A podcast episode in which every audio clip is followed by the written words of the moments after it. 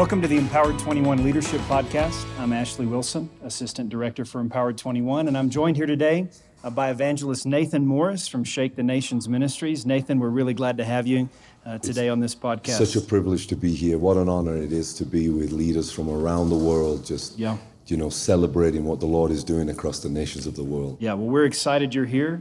Uh, we're in Bogota, Colombia today and getting ready for uh, an incredible conference. Nathan's going to be speaking at that. We believe God's going to do some really incredible things, miraculous things. The Holy Spirit's going to be uh, poured out in an incredible way. Amen. So it's going to be a great, great couple days here Yeah, looking together. forward to it. So we want to take this time to kind of sit down with you, Nathan, and uh, hear a little bit about your ministry.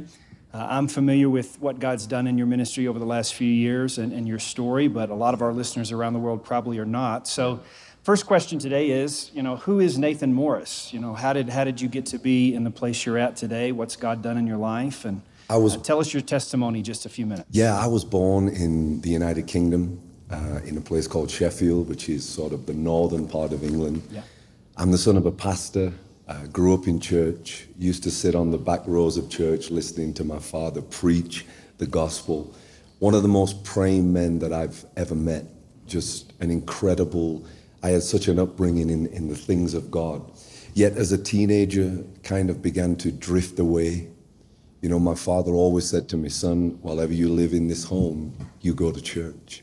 That's how I grew up. Right. But I came of age, 17, 18, left the home, went to study in the south of England, in the city of Cambridge. I was into graphic design, and yet at the same time, this kind of searching for life, you know, searching in the wrong places and this rebellion in my heart against the things of God. And I'm honest about it because, you know, sometimes we preach about where we're at, but we never preach about where God brought us from. And that's the power because we never forget where we come from. You know, drugs, alcohol, nightclubs, bars, just living as far away as from what my parents would have ever wanted for my life. And yet my mum and dad would pace the church on those prayer meetings and they'd cry out to God for my salvation. What they didn't know is that I'd be in those clubs and those bars and at some time I may be, you know, even drugs in my system. And yet suddenly I'd feel the pull of the Holy Spirit. Wow. I'd feel just that conviction in my heart. And I would hear the whisper of the Lord say, You don't belong here. And yet I would harden my heart. You know, I could go on. There were nights that I would be walking the streets in the early hours of the morning. I had an allergic reaction to some of the drugs in my system, fell into the floor. My throat was closing. And in those moments, what, what is put in you as a child, you, you know is the truth. Yeah. And in those moments, I cried out to God, and the Lord spared my life, and yet I still didn't turn toward Him. When I was 22 years old, I was in the house by myself. I was actually celebrating my birthday. I came back up from the south to the north of England to my home. Mm-hmm. And you know, my father would, he would make these audio CDs. Now, in this day and age, that's Yeah. not a big thing, but to my father, he couldn't even turn a computer on. I mean, it was a major breakthrough for him. So, what year would that have been? In This late was 90s, mid? No, this was 2001, 2001, coming into okay. 2002. And I came home and he told me about this audio CD and just curiosity. My father was ministering in the prisons also. He Yeah. was a pastor, but also ministering in the prisons. So no one was in the home. So I went to put this audio CD on. And you know, God can take some of the most insignificant things, the very things that we think God could never use, and He uses that very thing to bring the greatest miracle in our lives. My father never realized all the tears, all the prayers. God was going to use that little audio CD. I'll never forget the song came on above all powers, above all kings, above all nature and all created things, like a rose trampled on the ground. Yeah. When that began to play, I can only describe it as if God plugged me into an electric socket. I know that sounds very raw, but it's the real, the most real thing I can tell you.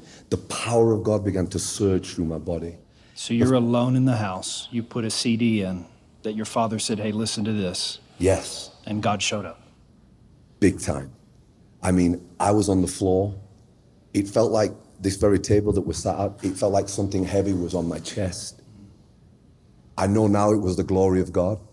I laid there trembling under the power of God. Literally, I could feel the power of God coursing through me.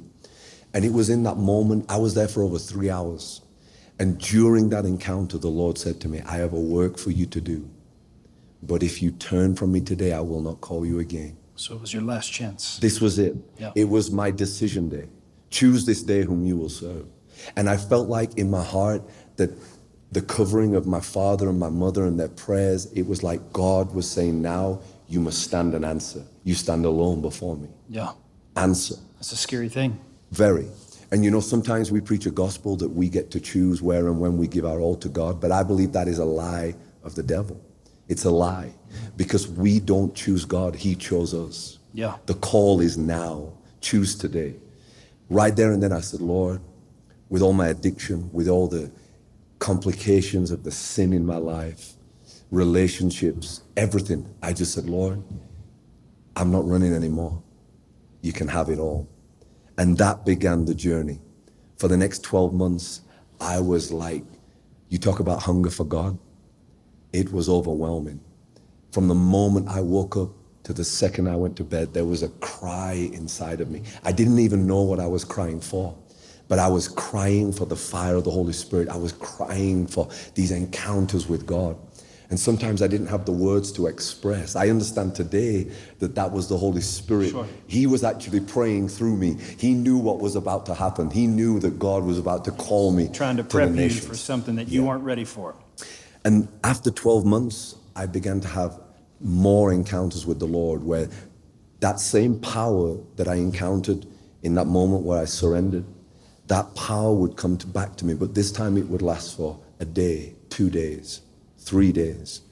I can only describe it that I was beside myself. Mm-hmm. I, I would tremble.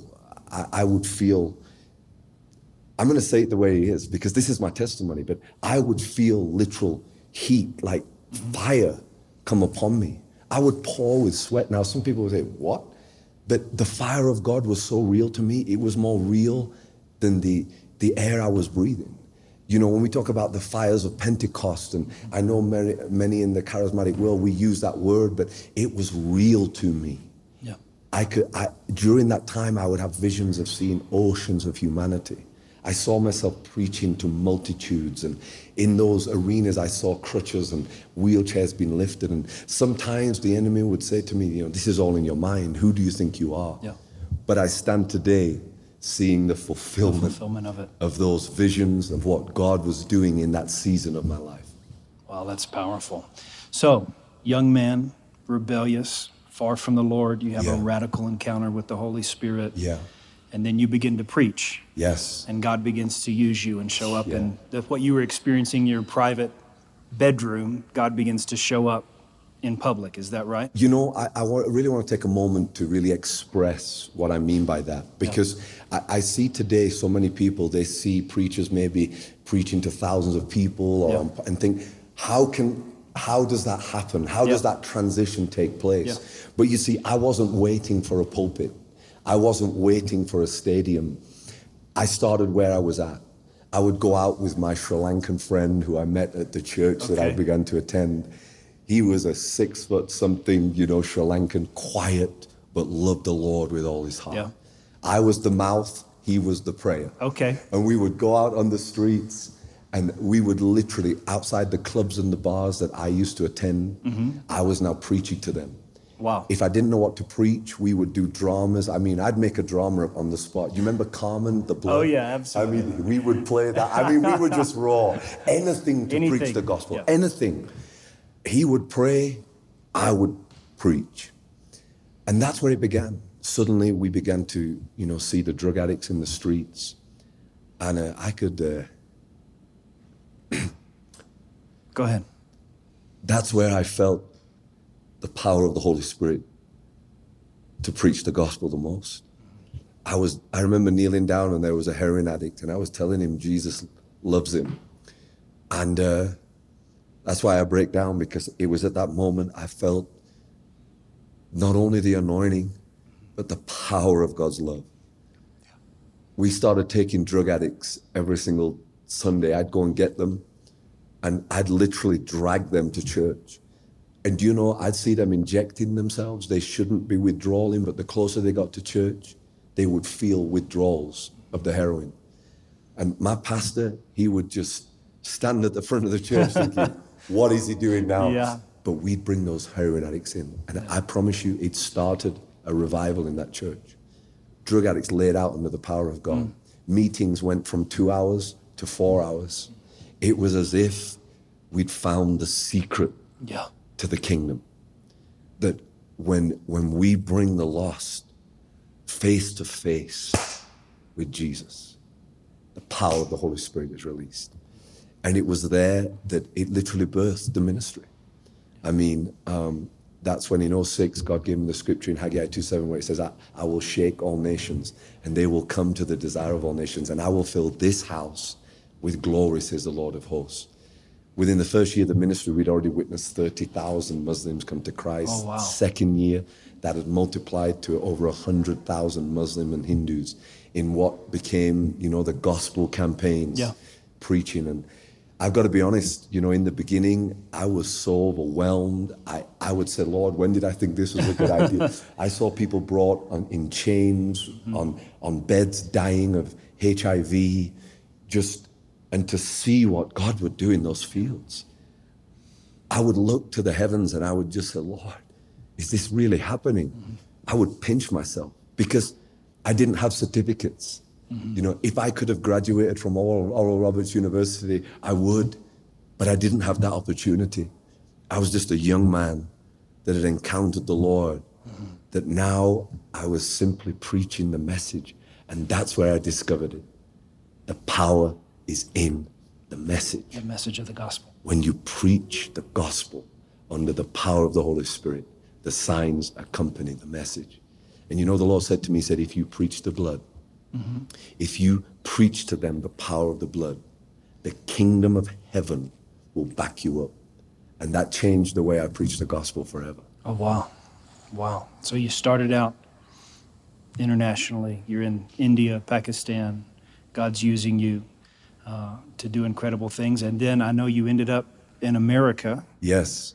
Uh, ended up in Mobile, Alabama, yeah. which is a long way from Sheffield, England, and is. also a long way from India. It certainly is. Uh, tell us about what happened, what God did at the Bay of Well, originally, you know, our gospel campaigns across Africa, India, and then a dear man of God who many will know his name, Pastor John Kilpatrick. He saw some clips from some of our gospel campaigns. He was hold, holding a conference in 2010 called Open the Heavens. Be careful what you call your conferences, by the way. Yeah. Be careful, because God might just do it one time. That's awesome.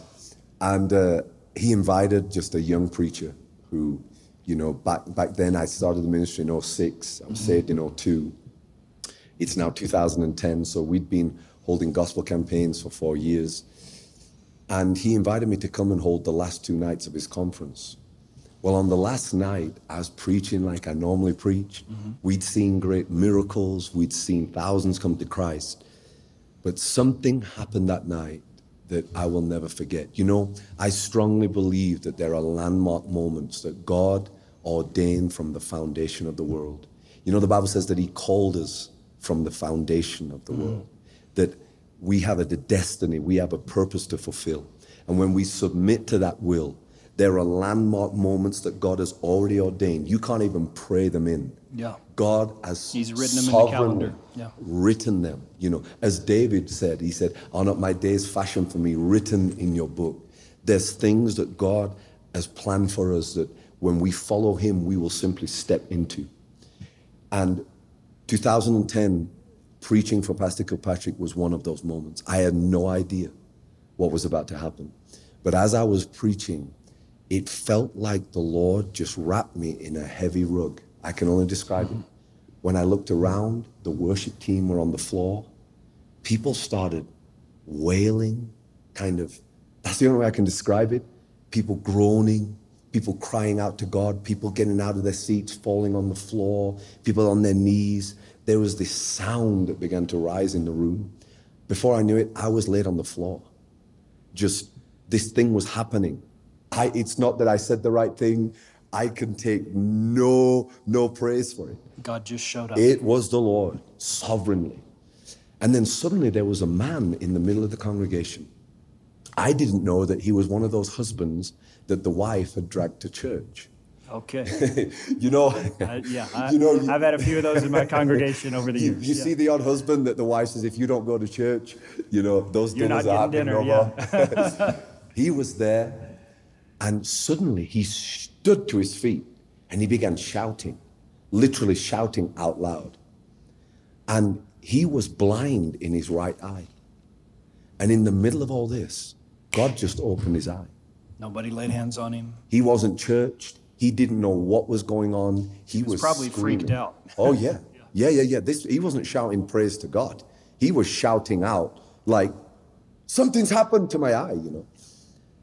And it was at that moment Pastor Kilpatrick stood to his feet and he said, "This reminds me of back in Father's Day of 1995." Cut a long story short, he said to me, "Listen, son. You can either stay here, or you're scheduled to leave in the morning. I was supposed to be in Hawaii with Pastor Morocco. I'd never preached for him before. He's not a guy that you want to cancel on. Yeah. But I felt the Holy Spirit say, which is worse? To get on the plane and wonder what I could have done, or stay and see what I will do? It was that moment we changed all our plans. We canceled all the gospel campaigns. I said, Lord, I'm going to serve my visitation. Yeah. And it was at that moment that we began going every night, and miracles began to happen. Within a month to the into the revival, people started coming from all over. We'd moved from the place that it began now into the auditorium in Mobile, the convention center. And within a month, that is when the miracle of Delia Knox happened. Yeah. For those of you that don't know that miracle, I, I've heard about it. I've, I've watched it. It's incredible. yeah. Tell there- us about what, what God did in that moment. Well, this particular night, I got up there, and uh, I'm going to be honest. I, I think we have enough time to really. we have all the time you want. You know, sometimes when you're preaching, you don't get to tell the real story. You only give highlights. That meeting was probably, I'm going to say it in the right way, the most dead meeting I'd been in up until I thought the revival was over. Yeah. Because th- there's something about the glory of God that nothing compares to it. Mm-hmm. A good service does not compare to the glory of God. When He comes like that, He raises the bar so high that no gifting, no entertainment, no lights, no smoke machines, nothing compares to Him. So when that doesn't feel like it is as manifest as usual, you begin to panic because there's nothing you can do. The only thing I could do was preach. Right. I got up there, I started to preach. My sermon was terrible. I was looking at my notes and it was as if the page was blurred. now I'm having a conversation with the Lord because by this time the TV cameras were there. We were live around the world. Things like ABC were coming in, Nightline. You know, I was up there. I said, God, you got to help me. Yeah. And I'm saying, Lord, this meeting's over. This thing's over. I want to get out of here. My message is not even working, you know. And just that small whisper, the Lord said, on your right hand side, I want you to call out a man, a baby with a kidney condition. Mm-hmm. I called out the baby, and the parents bring out the child. This is in the middle of the service. There's no atmosphere, there's no glory, but obedience. Obedience will step you into the realm of God's glory. So you weren't feeling the flow. no, There the- was no goosebumps. literally at that stage, I Was was dead. so desperate. I, Lord, you tell me to stand on my head and clap my. I'll do anything you want me to do right now.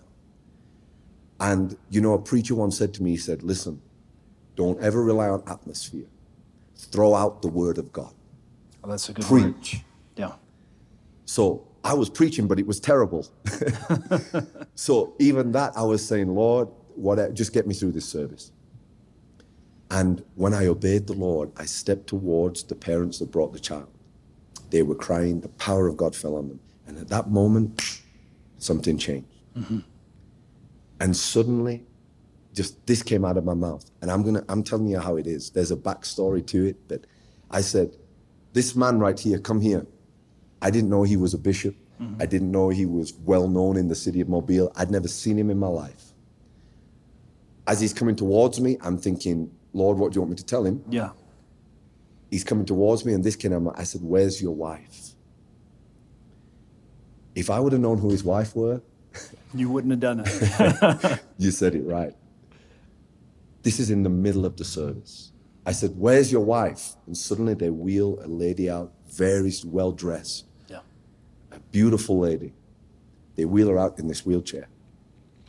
And as soon as they did, I felt the, it was like the Lord cut a power line in that building. And that power line, and I'm saying it exactly the way I can describe it. It felt like that power line was just swinging through the building. It was just raw electricity. And I knew at that moment this was a suddenly of God. What I didn't know is, is the bishop and his wife, they had held meetings for the past three years in that same building where Delia had led worship for the last three years in the wheelchair. In fact, ABC had done an interview with her asking her how she could lead worship from a wheelchair. How could she Wow. praise God? What I didn't know was this this was so sovereign, yet again, it was a landmark moment. That she had led worship from that exact place that I was now standing. She had prepared the ground for her miracle. Oh my goodness. When she came out there, I put my hands on her legs, and as I did, I knew I, this was not my faith, this was the gift of faith. There wasn't a doubt in my mind whatever was wrong with her, and I didn't even know. Yeah. So I put my hands on her legs, I looked at her, and I said, In Jesus' name. She looked at me, she said, I can feel your hands on, on, on my legs. I didn't know. I said, What is wrong with you? She said, I've been paralyzed for 23 years. And when you touched her, She felt feel. the next minute, I said, let faith arise in you. And she just, I mean, she just comes out of that wheelchair. The first time she comes up, she, she goes back into the chair. Yeah. But there was people already were just, I could see old Pentecostal women with the hair buns. They were spinning around. You remember, you know, well, you, you know, in the book of Acts where it says, Absolutely. they were in one place and one accord, and suddenly it was like God united everybody in that place. It was so supernatural. Yeah. Before I know it, she just came out of that wheelchair. I just, I watched with my eyes, but my mind was saying, is this, now we'd seen great miracles, but there was something about this miracle. Right. I knew God was speaking to America again, Yeah. That He's still the God of miracles Absolutely. he was speaking to the Western church. Don't just, you know, people used to tell me, well, God does miracles in the third world. But this was happening in the United States of America, right here for the world to see. Overnight, that miracle went viral. It went around the world. I remember the BBC, just in the Daily Mail of the United Kingdom, it was a double page spread. I mean, they don't report on miracles in the United Kingdom. It was a miracle that God used mm-hmm. Around the world that, you know, I still praise God that, you know, she walked in, when she came back to the revival, she walked across that stage in high heel shoes. Oh my goodness. It was, the roof nearly came off. Yeah. What I didn't know is that she would fly to uh, Dallas to do a TV show. She would have to have special assistants. When the air, when the aerostess who worked for the airline, when she saw Delia Knox walk in those wheel, in those high heel shoes and get on the plane, she knelt down right there and gave her life to Christ. I actually met that aerostess on a flight. She came up to me and said, You're the evangelist that prayed for Delia. I said, Yes. She said, I gave my heart to Christ. I know that was a true miracle. And that's something that the world, you can't argue with a miracle No, you can't. A true miracle that stands today. And that's why we, we shouldn't make excuses for God. He is the miracle working God. Wow. What a powerful story. Yeah. So you now are all over the world. You've been in Latin America a lot Yeah. recently, I Yeah. know, doing crusades, packed out stadiums. God's Yeah. using you. Tell me what you're seeing the Holy Spirit do right now.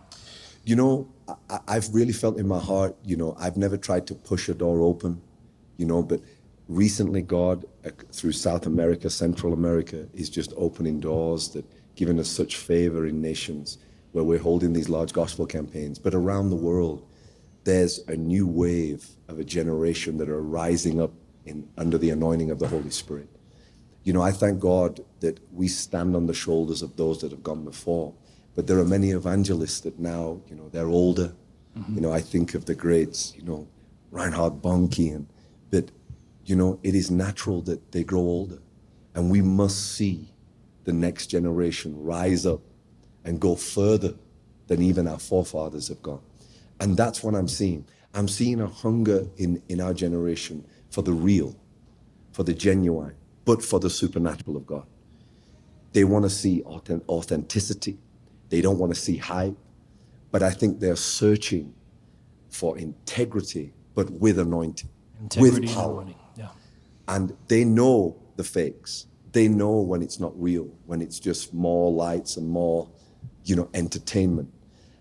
And in my heart, you know, I feel that if you raise a generation on adrenaline, that's what they want in, in, in their encounters with God. It's not adrenaline we want. We want the anointing. The anointing endures more than adrenaline. Amen. And when they encounter that, that's when we're going to see evangelists rise up like never before. You know, I think we saw that you were at Oral Roberts University in the spring. Yeah. It was your second time there, and uh, it was a powerful, powerful move of God. You didn't even give an altar call. I don't know if you remember that about that day, but you preached, you came off the stage without giving an altar call, uh, and immediately young people began to line up and say, Please pray for me. Yeah. I want God to touch me, I want Yeah. the anointing. Uh, and I remember we lined them up around the building, uh, and God used you in a powerful way. Yeah, just It was awesome. And, and, and the thing is, you know, in my heart, we must not be afraid of the presence and the power of God. Let's stop trying to package it up with a nice ribbon and don't offend anyone. Look, the power of God, it's raw, it's real, it is what it is. And I love it. I love the presence of God. I love the anointing of the Holy Spirit. I'm not ashamed of the Holy Spirit.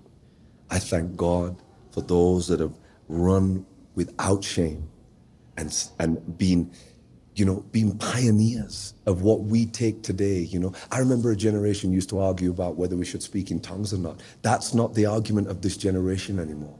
We're fighting other battles that we need to rise up and not forget. You know, there was a generation in the children of Israel that they forgot the language. They forgot the language. They- They'd been, they'd come out of slavery and they still had a slavery mentality. And yet they came the Joshua generation that were ready to take territory. They were ready to step in. They were ready to fight the battles. And I see this generation right now. They are rising up. They're ready to take their place. And what we're seeing in this generation are some serious, serious fights. Fights for morality, fights for culture in every area, we must be men and women that are spirit filled, not ashamed to stand and preach the uncompromising gospel, because that's where the power's at. That's what will change the tide. That's what will change a generation. Amen. Well, I want to take a minute. Um, again, we have listeners all over the world, Yeah. uh, young leaders listening to us today. Um, I want to take a minute and give you opportunity to pray uh, for the people that are listening to this podcast. Um, just pray however the Holy Spirit leads you. Can you do that? Of course. You know, I just want to speak before we pray to those that are listening to this today. And you know, there's a hunger in your heart, and there's a hunger deep down within you. It's not accidental that you're watching this. I believe the Lord is calling you. And you know, sometimes one of the great encounters that God will give us is that He exposes us to something that sometimes we feel like, what is this? And yet that exposure causes the hunger. And I, I want to say to those that are watching this today, don't be afraid to ask God to say, Lord, I want all that you have for my life. There's more available to you. So I'm going to pray for those that are hungry. I want to pray for those that maybe you're struggling today, you feel tired. I believe God's about to release a fresh anointing in your life. Father, I give you praise today. I thank you, Lord, that you have chosen us for such a time as this. The Lord, we are not accidents. We have been selected. We have been chosen. We have been anointed, Lord, to proclaim your praises to this generation. So I speak to those today that are listening to this podcast. The Lord, you would send a fresh fire in our hearts. Those that are watching this today, that Lord, they might cry out to you right now. The Lord, in the next season of their life, it will be a season of encounters that will birth multitudes within them. The Lord will birth the harvest out of their ministries. Lord, I pray for those that maybe are tired, that are weary, that Lord, you would renew them this moment. You would renew their spirits, renew their faith. Lord, even where they're at right now, I release the anointing of the Holy Spirit. I release that fire. I release Lord, a fresh anointing upon their ministries. Lord, we pray for ministries to rise up, Lord, with signs, wonders, and miracles. That, Lord, you would cause the gift of faith to be released upon these ministries. That, Lord, you would raise up harvesters for this generation. That, Lord, they will stand and proclaim without shame the gospel of Jesus Christ. Lord, I pray for miracles right now. I pray for someone that is listening to me right now that you have a, a heart defect, you have a heart arrhythmia. There's a pastor listening to this right now, you have a heart arrhythmia that you feel like you need to retire. I speak in Jesus' name that you are not to retire. God is healing you right now in Jesus' name. God is healing that heart. There's a pastor watching me right now that you thought about retiring even in the last few days. But I speak in Jesus' name. Your health, your strength shall be renewed right now. I give Amen. you praise for it. Amen. Amen. Wow, powerful. I feel the anointing right now. Yeah, the heat. I feel the heat right now. So, Nathan, thank you for being with us today. Uh, we're so honored to have you and so excited about what God's doing in your life and ministry. Uh, thank you for listening today to the Empowered 21 Leadership Podcast. Uh, be sure to check us out on the web at empowered21.com. And of course, follow us on social media on Twitter, Facebook, and Instagram at Empowered21.